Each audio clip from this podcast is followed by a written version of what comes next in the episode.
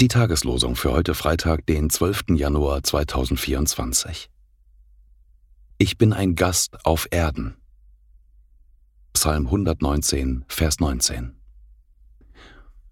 Denn wir wissen, wenn unser irdisches Haus, diese Hütte, abgebrochen wird, so haben wir einen Bau von Gott erbaut, ein Haus, nicht mit Händen gemacht, das ewig ist im Himmel. 2. Korinther 5, Vers 1. Die Losungen werden herausgegeben von der Evangelischen Brüderunität Herrnhuter Brüdergemeine.